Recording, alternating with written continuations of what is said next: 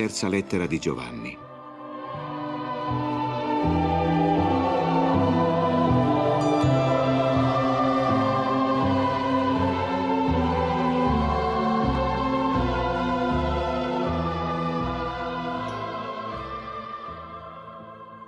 Il presbitero al caro Gaio, che io amo nella verità. Carissimo, ti auguro che tutto vada bene e che tu goda buona salute, come va bene la tua anima. Ho provato infatti gran gioia quando sono venuti alcuni fratelli ed hanno reso testimonianza alla tua verità, come tu cammini nella verità. Non ho gioia maggiore di questa, sentire che i miei figli camminano nella verità.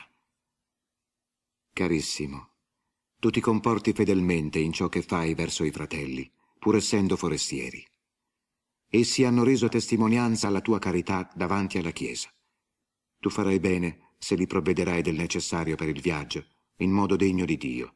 Infatti si sono messi in cammino per il nome di Gesù, senza ricevere nulla dai pagani. Noi quindi dobbiamo sostenere tali uomini per mostrarci collaboratori della verità. Ho scritto qualcosa alla Chiesa, ma Diotrefe, che ambisce il primo posto tra loro, non ci riconosce.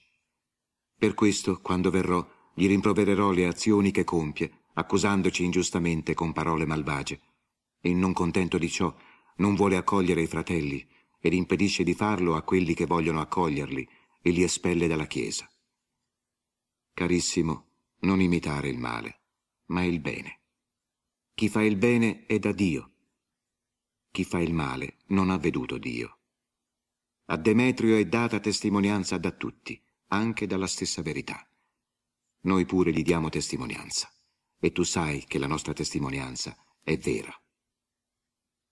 Avrei molte cose da scriverti, ma non voglio farlo per mezzo di inchiostro e di penna.